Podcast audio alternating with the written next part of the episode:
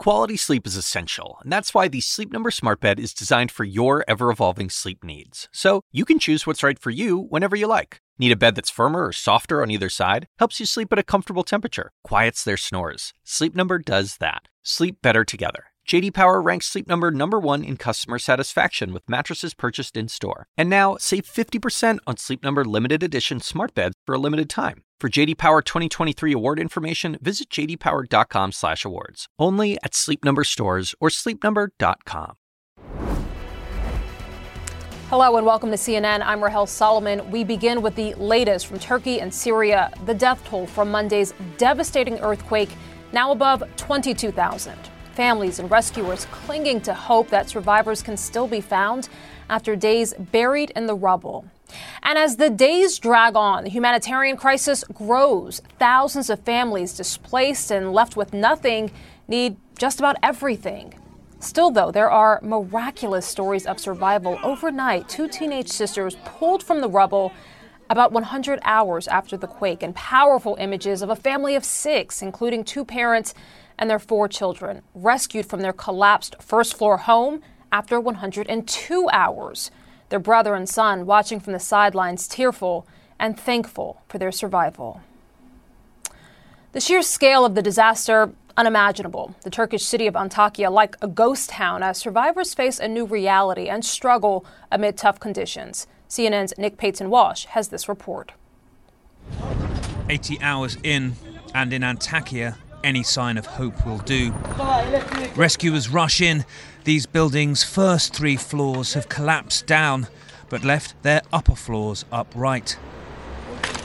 And little Yamur, aged eight, is inside, possibly alive. By the time they get her to the ambulance, though, it's clear they were too late. Her mother outside, only able to watch her everything vanish. My little one, she says, don't take her. Don't let her get lost.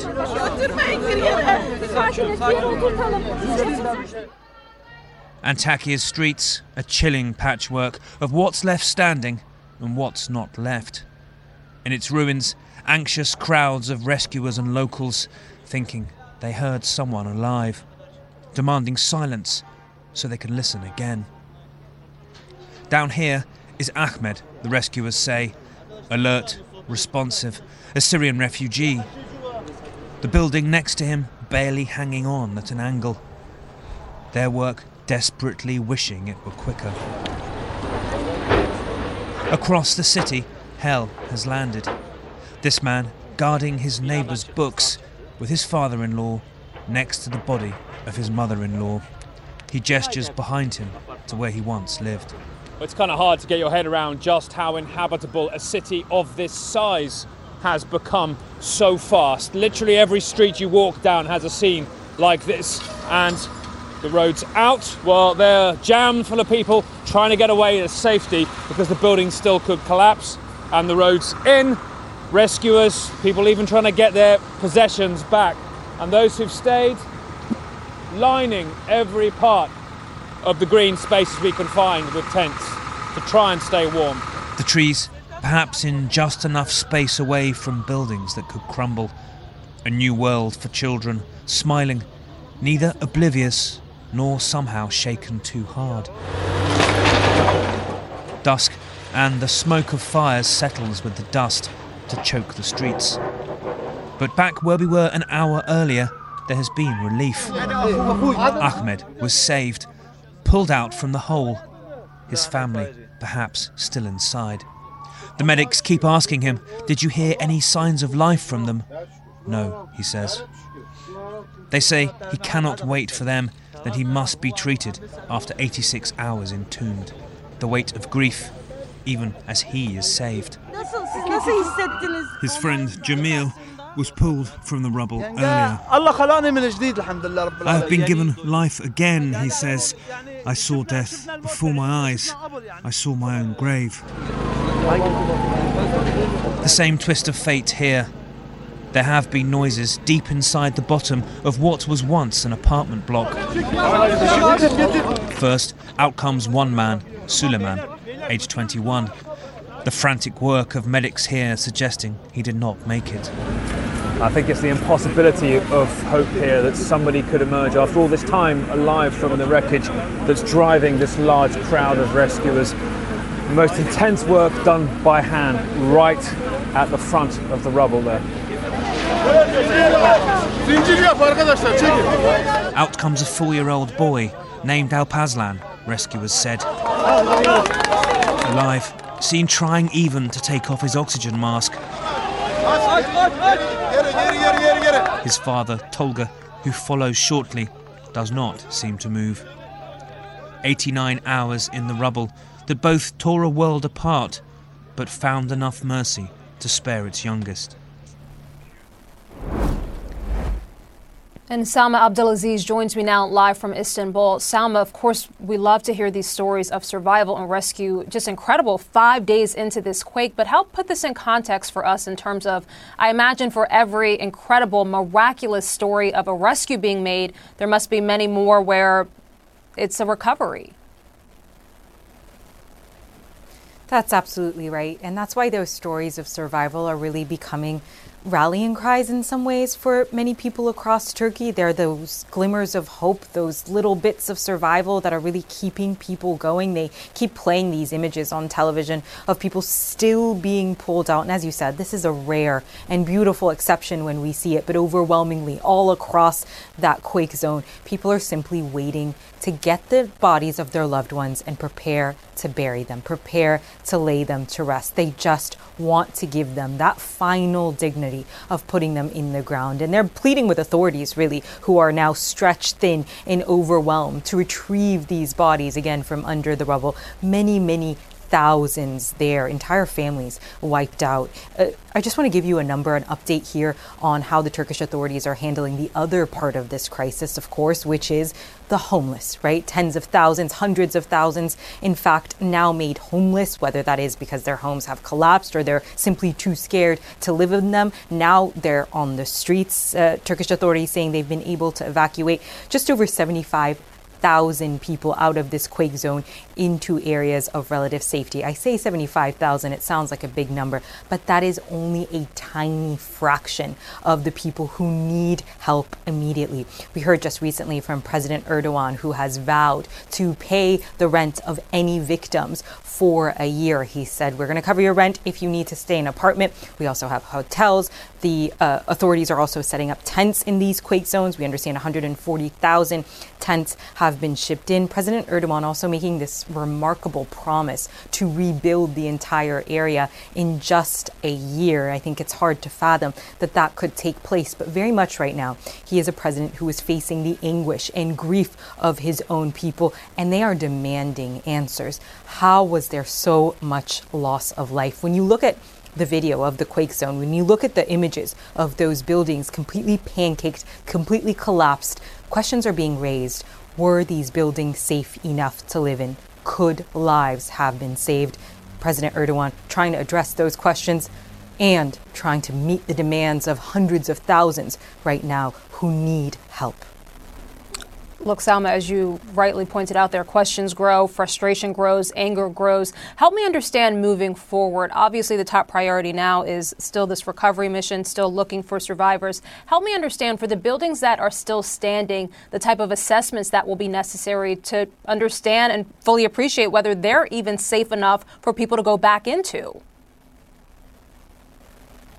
Look, for the people who live in those buildings and have abandoned them for now, they are not going to take any authority's word at this time. They have simply refused to go back inside these houses. They have seen the horror themselves firsthand and they're too scared to go back inside. They'd rather sleep in the cold with no food, no fuel, than risk the possibility of a building collapsing. There is so much here for the Turkish authorities to sort out. That, that question you're asking, that's the same question being asked on the ground. And I do do not think we have answers here yet. There are multiple operations going on here, right? You have the operation to pull out survivors. Remarkably, we are still seeing people being pulled out alive. That is ongoing. Then there's the operation to retrieve bodies. Remember, we have countless bodies under uh, these buildings. That's one operation. Then there's the other operation to try to find shelter for hundreds of thousands of people who have been made homeless in the very bitter winter cold. And then there's the operation to try to provide the long term support for this humanitarian crisis. There is a great deal going on here, and only entering the fifth day again of this catastrophe, there are still so many things that need to be sorted out by the Turkish government. And you really sense that anger, not just in the earthquake zone, but all across Turkey. A long road ahead. Salma Abdelaziz, thank you. Now to the war in Ukraine. Russia firing a wave of missiles into Ukraine, causing power outages across the country. Now, this comes a day after Ukrainian President Zelensky met with European leaders seeking more weapons. Today, the Ukrainian government has officially asked the Netherlands to send F 16 fighter jets. David McKenzie is live in Kiev with the latest. So, David, Ukraine now officially making this request. What do we know about the response from the Netherlands and, and what happens next? Well, it's an interesting response, Rahel, and it's certainly something that uh, President Zelensky has been pushing very hard in recent days with his diplomatic push in the UK and uh, mainland Europe to uh, try and persuade the allies in Europe and the US to get fighter jets, particularly the F 16 US fighter jets, into the theater of war. What is significant about uh, the Netherlands is that they are decommissioning their F 16 program that maybe opens a door for Ukraine to access those fighter jets. But uh, the Netherlands and other allies are holding back for now on providing Ukraine with these sophisticated weapon systems. They say in part because uh, that it's a complex system.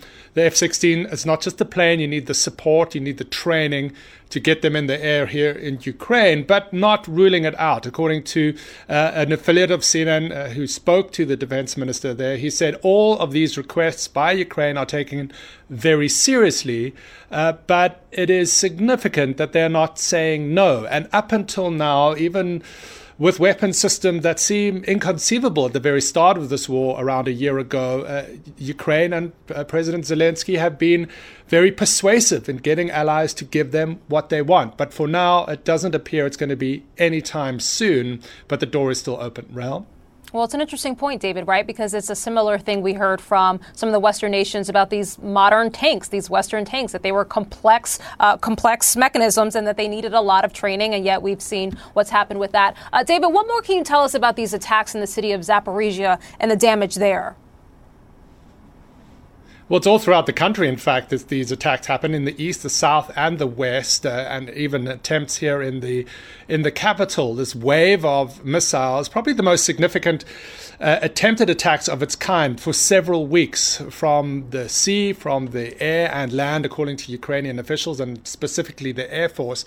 Many of these missiles, uh, say the Air Force, uh, were in fact downed by air defense systems. That's a significant win. They say more than 70 were fired at this um, country and uh, more than 60 were in fact brought down, not reaching their target. But there were several strikes on energy infrastructure. And this has been a pattern, Rahel, of the uh, Russians to target civilian infrastructure, according to the Ukrainians, that has done significant damage. Overall, it's been pretty remarkable that they've managed to keep the power on in large parts of these country of the country. And you ask the question, what's the impact? Well, they've had to have planned outages to deal with potential shortfalls as well as emergency outages in areas where coal and thermal, uh, thermal and uh, hydro plants might, might have been struck. At this stage, uh, the Ukrainians have been successful in limiting the damage today, but it does point to this strategy to try and cripple the grid uh, of the Russians continuing. Rahel? Look, David, I think you make a great point that it is remarkable that Ukraine has been able to withstand this this very cold winter in the midst of these attacks, and I think it really speaks to the sacrifices that Ukrainians are making in the midst of this war. David McKenzie, thank you.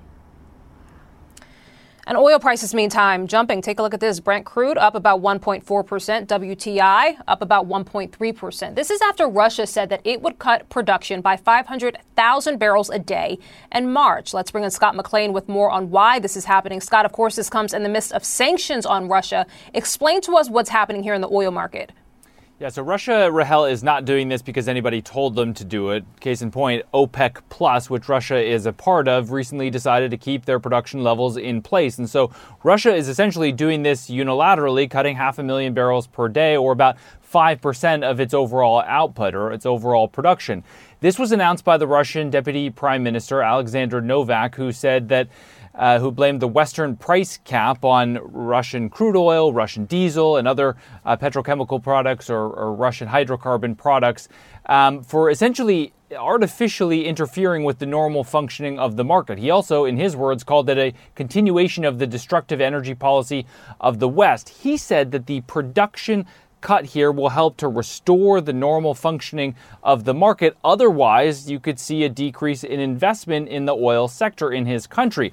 Of course, because in part, in large part, because the EU effectively, with few exceptions, banned Russian crude oil coming in at least by ship, Russian oil prices have taken a real dive. In normal times before the war, Russian crude uh, oil, Russian uh, Urals crude, and Brent crude from the UK typically trade in lockstep give or take a few cents. But since the war began, they've really started to diverge. Now, Russian crude oil regularly sells at a discount of more than 30% compared to Brent.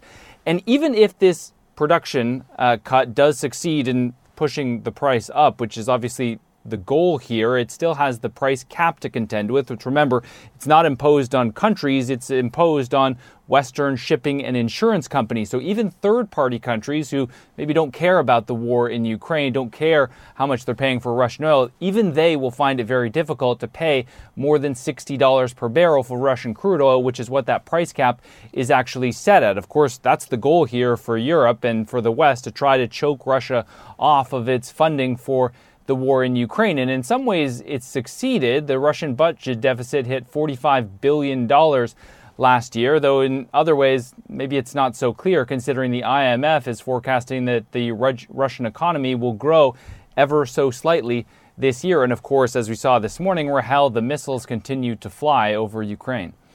Mm, that IMF projection, uh, an upgrade from what I had previously expected. Scott McLean, thank you. Chinese President Xi Jinping may not have known about that spy balloon that was shot down by the U.S. military over the Atlantic Ocean. That, according to a U.S. assessment that was briefed to lawmakers. Meanwhile, Beijing calling shot. a U.S. House resolution condemning the spy balloon a political maneuver. Will Ripley has more now from Taipei. Fiery new rhetoric from China, escalating the suspected spy balloon scandal. Beijing blasting President Joe Biden for criticizing Chinese President Xi Jinping. Can you think of any other world leader to trade places with Xi Jinping? Not a joke. Can you think of any? Who would? I can't think of one. This man has enormous problems. China says Biden's remarks are highly irresponsible and violate basic diplomatic protocols. Problems complicated by a growing pile of evidence pieces of the downed balloon pulled from the sea off the Carolina coast. Proof, the Pentagon says, China's weather balloon claim is nothing but hot air. A Chinese foreign ministry spokesman says, I have no knowledge about America's claim that this balloon is part of a fleet. I think it could be part of the information and public opinion war that the U.S. is waging against China. The international community can see clearly who's the world's largest espionage and surveillance country. I can assure you this was not for civilian purposes. That, that is, we are 100% clear about that. There's that. The U.S. linked the balloon to a vast Chinese military surveillance program, a growing list of global balloon sightings and questions. The U.S. believes many balloons are launched from China's Hainan Island, where a U.S. spy plane made an emergency landing in 2001. China took three months to investigate before returning the plane in pieces. Now, China is attacking the U.S. for shooting down its balloon and sending the pieces to an FBI lab. The spokesman says the U.S. insists on using force to attack Chinese unmanned civilian airships, which seriously violates international practice and sets a horrible precedent. U.S. Defense Secretary Lloyd Austin asked for a phone call with China's defense minister. Beijing bluntly declined. Will Ripley, CNN, Taipei. And straight ahead, more on our top story the desperate efforts of rescue workers amid destruction in Syria and Turkey. We hear from UNICEF live from the Syrian capital. And in other news, it is one of the biggest events on the American calendar, whether you are a sports fan, a music lover, or a business looking to cash in. We count down to the Super Bowl.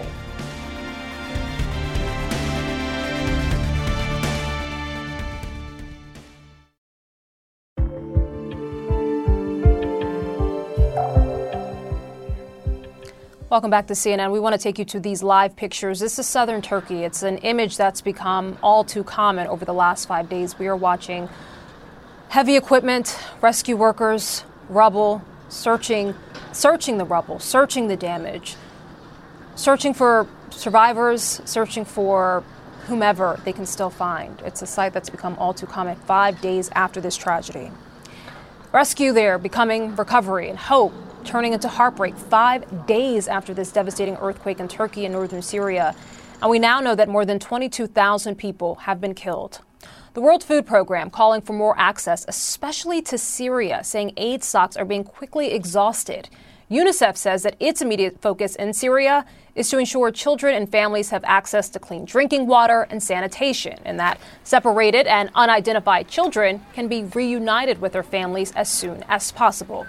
Angela Kearney is the UNICEF representative in Syria, and she joins us from Damascus. Angela, thank you for being on the program today. Thank you. So, you say clean drinking water and sanitation are the biggest priorities right now in Syria. What's the biggest challenge to getting that aid to the people who need it most? I think mostly money. It's actually, we have uh, trucks available to truck very quickly clean drinking water. Also, on the commercial market, there's still a lot of bottled water that we can put in. It's actually people who are living in shelters, so in schools or mosques or churches, and those were not built to have a lot of people in a, in a small space. Middle of winter, people are there and they really uh, don't have showers, they don't have enough toilets for the number of people there. So, as well as clean drinking water, it's also sanitation needs. And many of the pipes um, the the sewage pipes have leaked into the water pipes, so it's about water quality. It's about chlorine, all of those things together. And so, getting that clean drinking water, uh, the needs are great, and that's mm. just one of the many priorities. Mm. Help me understand because, as we know, that Syria was already dealing with a cholera outbreak, and please correct me if I'm wrong, but as I understand it, cholera is easily treatable, but time is of the essence in terms of treating cholera. Help me understand how urgently uh, these materials, the clean water, the clean sanitation, is necessary uh, I mean, very necessary. The only good thing is that in the cold weather, it does reduce the number of cases, and of course, we'll mm. have spring around the corner. But we actually did manage to vaccinate 90% of people that we thought were the big target just a couple of months ago with one uh, anti cholera vaccine. But right now, you just get one uh, dose of diarrhea, not even cholera, in those shelters, which are schools and people tight uh, tightly packed inside mums and dads and grandparents and children all together. So it's really prevention that is much better than the treatment. So if we can prevent mm. it by, um, as we say, clean drinking water, but soap, by disposing of all of that rubbish, I think that that would be the best thing is really prevention, and that's what we're working really hard on. And that also involves messages, using the kids to pass on messages to their parents, washing your hand after you've been, hands after you've been to the bathroom. It's simple things like that can really save lives. Mm, that's really important context. And Angela, you say the biggest thing right now is money. Is the issue that the money hasn't been raised yet, or the, the issue that the money hasn't come into the country yet? What's the bigger issue in terms of getting the money to where it's needed? No, we're incredibly grateful, and the Syrian people have been amazing to each other.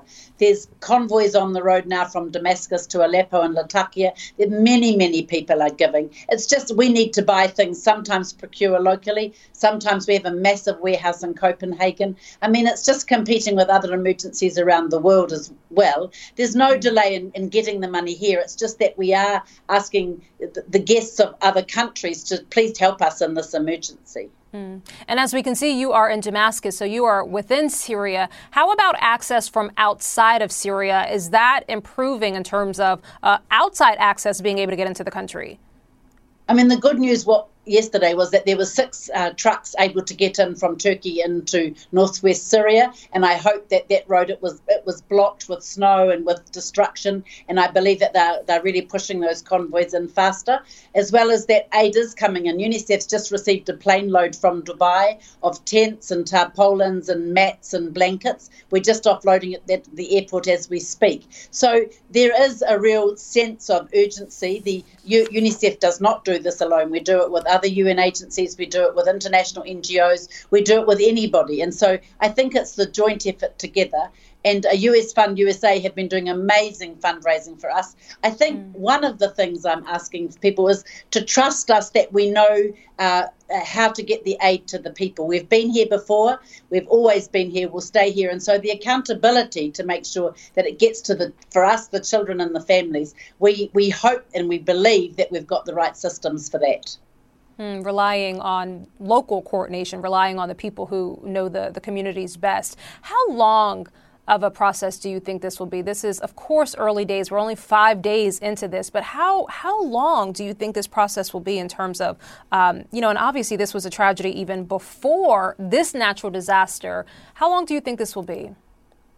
And, it'll be years really in, in, in, terms of the destruction. I mean, there's water tanks down in, in, the most affected areas. There's pipes that are broken, but also just a simple thing where they're needing to use the schools for shelters for people. So people whose apartment blocks were either crushed to the ground and there were deaths in that area, or otherwise have got cracks and are unsafe, or waiting engineers reports. There's um, thousands and thousands of people in these shelters when it then comes time for them to find alternative accommodation and working on that very quickly, those schools will need some rehabilitation, will need to get exercise books and pencils in there as well as desks and chairs. It needs cleanliness. It'll be absolutely weeks in this emergency phase and then months. The dest- destruction in, in the urban areas does mean that it's a lot of people in a very tiny space and a, a, country and a people that were really struggling with poverty here. And now we also have the global economic crisis. So there's just so many things.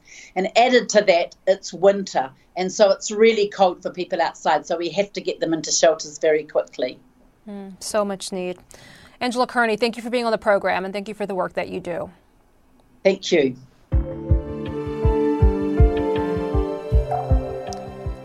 Welcome back, and we return to Turkey and Syria and the monumental task of getting aid to survivors. The devastation brought by Monday's earthquake has caused thousands of families to be displaced. Turkish President Erdogan says that the Turkish government will pay the rent of citizens for one year if they do not wish to stay in tents. The humanitarian crisis growing and concerns remain over reaching Syria. One UN official says people in Turkey and Syria need, quote, more of absolutely everything.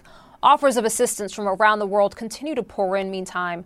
On Thursday, the United States announced $85 million in urgent humanitarian aid for life saving assistance in the region. Joining me now is Vedant Patel. He is the principal deputy spokesperson for the U.S. State Department. Vedant, thank you for being on the program today. Thank you so much for having me. $85 million in aid. Help us understand what does that entail and how quickly do you think it will reach the people who need it most? First and foremost, let me just take this opportunity to say, on behalf of the State Department in the United States, our thoughts are with the Turkish uh, and Syrian people right now in what is a very devastating and challenging time. Uh, but since this tragic earthquake on Monday, the United States has uh, pursued a number of lines of effort, including this new $85 million announcement uh, to ensure that humanitarian aid and important assistance is getting to the people that need it. Uh, what it looks like, uh, we've got search and rescue teams on the ground, we've got disaster assistance and response teams on the ground paramedics and engineers with specialized equipment, uh, sniffing canines, uh, food, shelter, water, things like that. Uh, the big key now is doing everything we can and pursuing every line of effort to ensure uh, that we can help find people who might still be stuck in the rubble uh, and things of that nature. And so the United States is going to continue to pursue those lines of efforts uh, aggressively. What can you tell us about how quickly aid is being allowed into the country? Is access still a problem, or are you finding that the roads of, of transportation are actually open? It is our hope that uh, humanitarian aid can transist and transcend uh, the border between Turkey and Syria as swiftly and as expeditiously as possible. We just had word yesterday that a UN convoy with important uh, equipment and humanitarian aid uh, was able to successfully cross uh, from Turkey into Syria. That is, of course, a, a, a positive, uh, and welcome development. And we continue to believe that we need to do everything we can to ensure that aid can flow, flow freely um, and, and as quickly as possible. And speaking of aid flowing freely, in terms of sanctions, how does that impact, if at all, humanitarian aid? Well, I think an important thing to remember here in the context of Syria, uh, the United States has been the single largest humanitarian aid provider to the Syrian people since the Syrian war started, nearly $15 billion. Uh, and since Monday, since the devastating earthquake on Monday, uh, U.S. funded humanitarian partners have been operating in Syria uh, and responding to this earthquake. The White Helmets, which is a U.S. Uh, supported group, a group that we've worked with closely before, UN and NGO partners have been providing food, water, and shelter. And I think it's an important thing to remember that U.S. sanctions policy is not an obstacle to this. We have been very clear from the get go uh, that uh, our sanctions do not target humanitarian aid. And in fact, over the course of the past many years, we have worked with entities and authorizers and have authorizations in place to ensure that humanitarian aid and humanitarian access can flow freely uh, while sanctions remain in place to hold the Assad regime accountable. Well, and to that point, I mean, Vedant, from your perspective, what is the biggest obstacle in terms of access? Is it the regime of al Assad? Is it the uh, opposition groups? Or is it just the sheer destruction to infrastructure there in terms of physically getting aid into the country? Uh, I'm not going to uh, pinpoint it one way or the other. There, of course, this is a tragic incident that just took place on Monday. Uh, you and I have both seen the images of devastation uh, in the region. There are a lot of obstacles, uh, uh, but that is why the United States jumped into action and is continuing to pursue many lines of efforts to do everything we can to support the people of Turkey and the mm-hmm. people of Syria. President Biden had the opportunity to speak with President Erdogan, Secretary Blinken had the opportunity to speak with Foreign Minister Çavuşoğlu. Uh, we are in close touch with our counterparts and doing everything we can uh, to ensure that humanitarian aid gets to the people that needs it. Uh, we're paying very close attention and will continue to pursue many lines of efforts to ensure that we can do this. Hmm. Vedant Patel, thank you for being on the program. He is the principal deputy spokesperson for the U.S. State Department. Thanks for having me. And coming up, a CNN exclusive how leaked Chinese po- police files are giving answers to Uyghur Muslims about their missing family members. That's coming up next.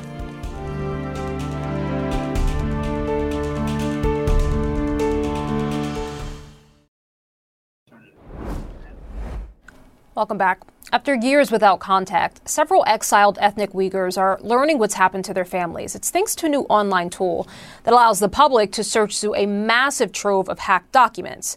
The information showing the scope of the surveillance apparatus that Beijing uses to monitor its Uyghur population in Xinjiang. CNN's Ivan Watson has this exclusive report.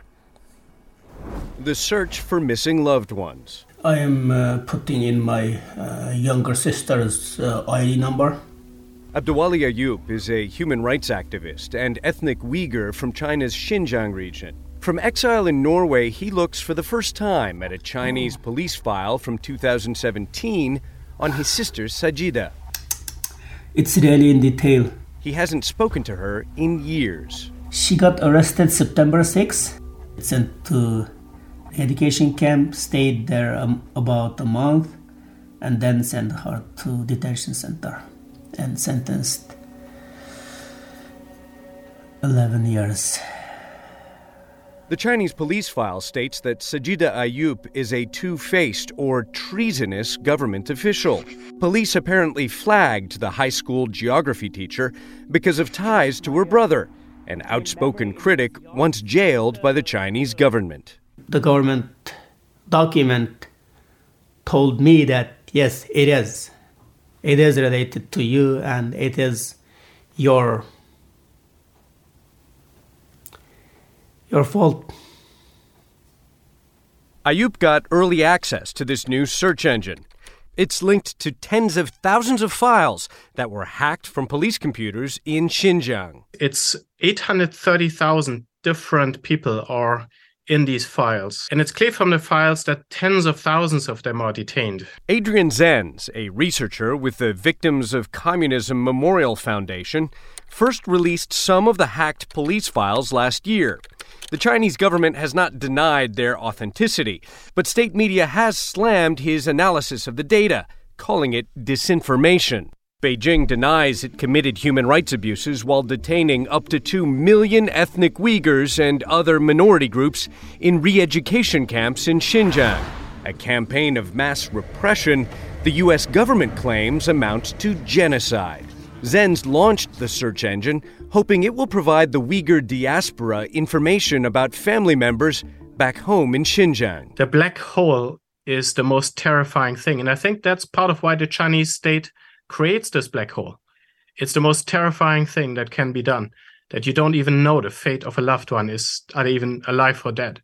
Mamajan Juma remembers June 12, 2006, the last time he saw his family. I remember that day. I was passing the airport checkpoint and they were waving, and I saw them. Their image is still in my mind, you know, the picture. It comes to me sometimes. So that's the last time I saw my brothers. Juma is now a journalist with Radio Free Asia's Uyghur language service in Washington, D.C., which Beijing labels as an anti China propaganda organization. Unable to go home for fear of arrest and unwilling to even call his relatives for fear they could then be punished. Let's see, I'm, I'm going to search one of my brothers. So now he can only look at their police files. Did the files confirm the detention of any of your loved ones? Yes, uh, detention of my uh, three of my brothers. Yes, and then I found one of my brother's pictures in that uh, in that in that file. A mugshot of his younger brother Isajan, taken in detention. How did he look? He looked. Uh, he lost his soul. It gives you a feeling of guilt, you know, because because of that they're tied to you and they're persecuted. It's it's not really kind of a easy feeling to digest. A photo of Juma and his brothers in happier times. I wish I could go back to this moment, you know? I wish I could go back to this moment. Today, Juma is left piecing together what happened to his family through the Chinese police files. And the level of detail, even on people who were never accused of crimes, is chilling. Fingerprints, DNA samples, voice samples, profile pictures, iris scans so these are the biometric information they collected on my mother. When you look at it, so you see this perfect example of a uh, full-blown surveillance state. Half a world away in Adelaide, Australia, Marhaba Yakub Salai just found a police file for her 17 year old nephew. That's insane. That's, that's terrible. No, I didn't expect that. The file states that in 2017, when the boy was only 12, police labeled him Category 2, a highly suspicious accomplice of a public security or terrorism case. And that's not all. Yeah, this is my niece. Your niece has a police file. No way. The file claims that by the age of 15, Marhaba's niece traveled extensively, something her aunt denies. Algeria, Afghanistan, Azerbaijan, Dubai, Egypt, Pakistan. No way. Is that mean? Is that mean they are saying that she has been in this country? So far, neither child has been detained, but Saleh worries for their future. Their mother, Maila, her sister, has already been in and out of detention for years, accused of financing terrorism for wiring money to her parents in Australia to help buy a house. If you could tell them something, what would you like to tell them? I am so sorry what's happening to them, and I'm so sorry what's happening to their mother, my sister. I'm sorry, I can't help them. They deserve so much better than this. They are innocent. The more than 800,000 police profiles only provide a partial snapshot of the broader system of surveillance and repression in Xinjiang. They don't alleviate the survivors' guilt, shared by many relatives living abroad, desperate to learn anything about their loved ones back in China. Ivan Watson, CNN, Hong Kong. Welcome back. The Philadelphia Eagles battled the Kansas City Chiefs in Super Bowl 57 on Sunday night. That's happening in Glendale, Arizona. Tens of millions of people around the world are expected to watch the American Football Spectacular. And this weekend's matchup set to make history with two brothers facing off against each other. This is the first time that has ever happened in a Super Bowl game. So, on one hand, you have Kansas City Chiefs tight end Travis Kelce on the other, you have Philadelphia Eagles center Jason Kelce. They're going to be battling it out on opposite benches. No big deal, though, for their proud mother. She says she is rooting for both teams. Kansas City Chiefs, though, quarterback Patrick Mahomes, he's already a winner. Even before Sunday's big kickoff, he was named the NFL's most valuable on Thursday night. It is his second MVP title. Also, an emotional Super Bowl week for Buffalo Bills safety Damar Hamlin. Hamlin, who you might remember suffered cardiac arrest during a game a little over a month ago. Well, since then, he has made a spectacular recovery. He made a surprise appearance at the NFL Honors Show, where the entire University of Cincinnati medical team that helped him with his recovery was honored. A special thank you to everyone on this stage for everything they did for me. And thank you everyone around the country and around the world who prayed for me and hoped for me. The journey will continue.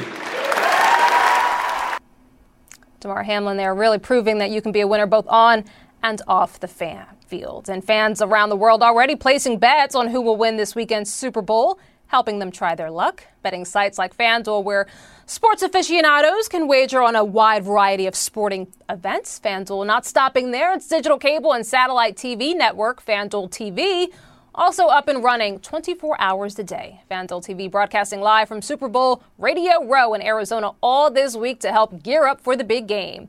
Amy Howe joins me now. She is the CEO of FanDuel Group. She joins me from Super Bowl Radio Row in Phoenix. Amy, thanks for being on the program today. Thank you so much. It's great to be here look, it's a huge weekend. I myself, I'm a Philadelphia native, so you already know who I'm rooting for, but it's also a huge weekend for companies like yourself. Help us understand how monumental and critical this weekend is for gaming operators like you.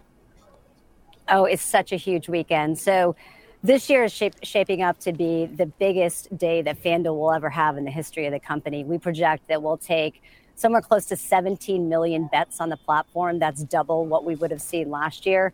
And the, you know the thing that's so special about the Super Bowl is it's our it's our biggest acquisition moment of the entire year, right? We may bring half a million new customers onto the platform, and a lot of those are recreational users we may not have seen before. There'll be more women on the platform, and so it gives us an opportunity to really expose them to our industry leading product. The the big activity this year is around the player props, which is fun, right? It gives people an opportunity. Mm-hmm to really think about the narrative that they want to play out. And our same day parlay offering is just outstanding. We think somewhere around 40% of our bets will, will likely be a same game multi. That growth really, really incredible. 17 million. You say that's double what we saw last year, what the company saw last year. Help me understand yeah. who were your customers? I mean, how many of these customers are sophisticated gamers? How many of these are recreational? And also, what's the mix between men and women?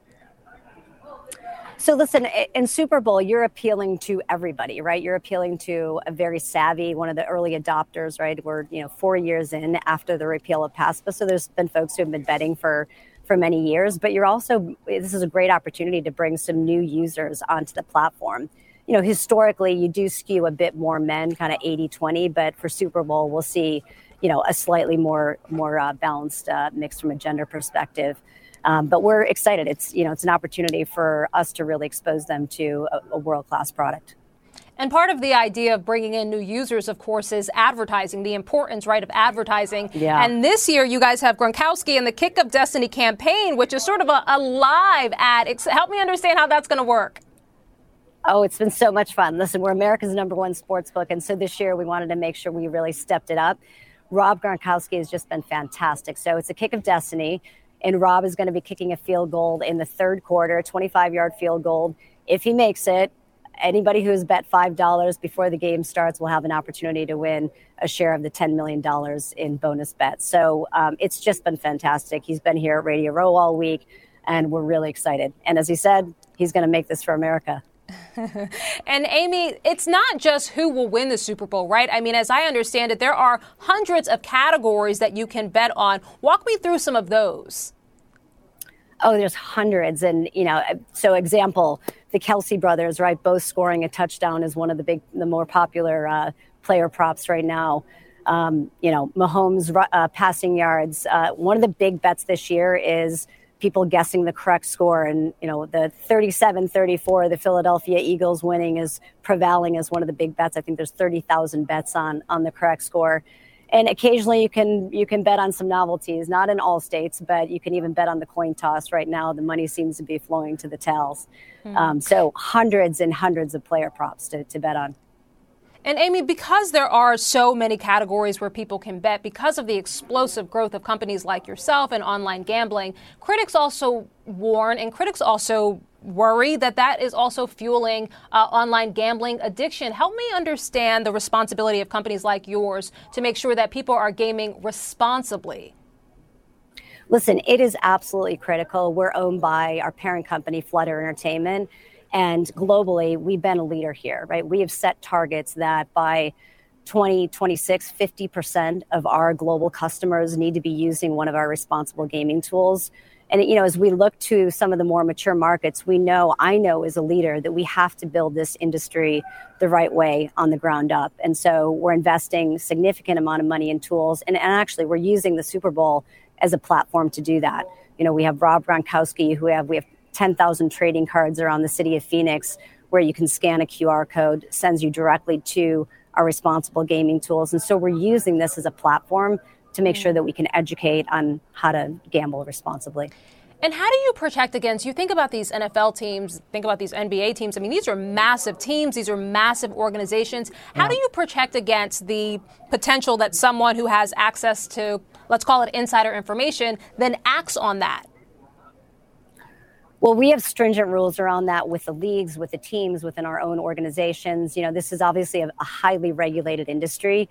Um, and so it's one of the most important things that we have to do is to stay vigilant on that. Um, and we have, I, you know, world class protections in place to make sure that we can manage that the right way. Amy Howe, thanks for being on the program today. Uh, good luck this weekend, and good luck to my Philadelphia Eagles. They face off on Thank Sunday you. night here Eastern. We will all be watching. Thanks, Amy Howe. And that is it for the show. I'm Rahel Solomon. Connect the World is coming up next.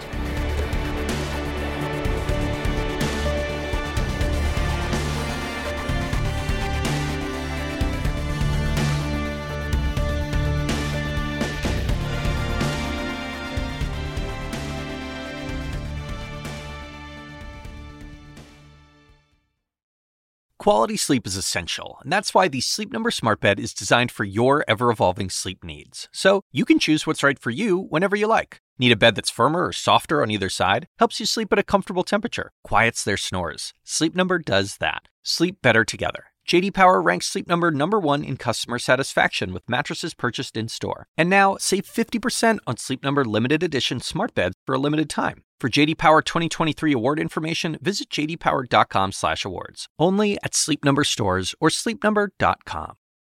I'm Dr. Sanjay Gupta, host of the Chasing Life podcast. In honor of our 10th season, we want to hear from you. Leave us a message at 470-396-0832 and tell us how you chase life. It could be used on an upcoming episode.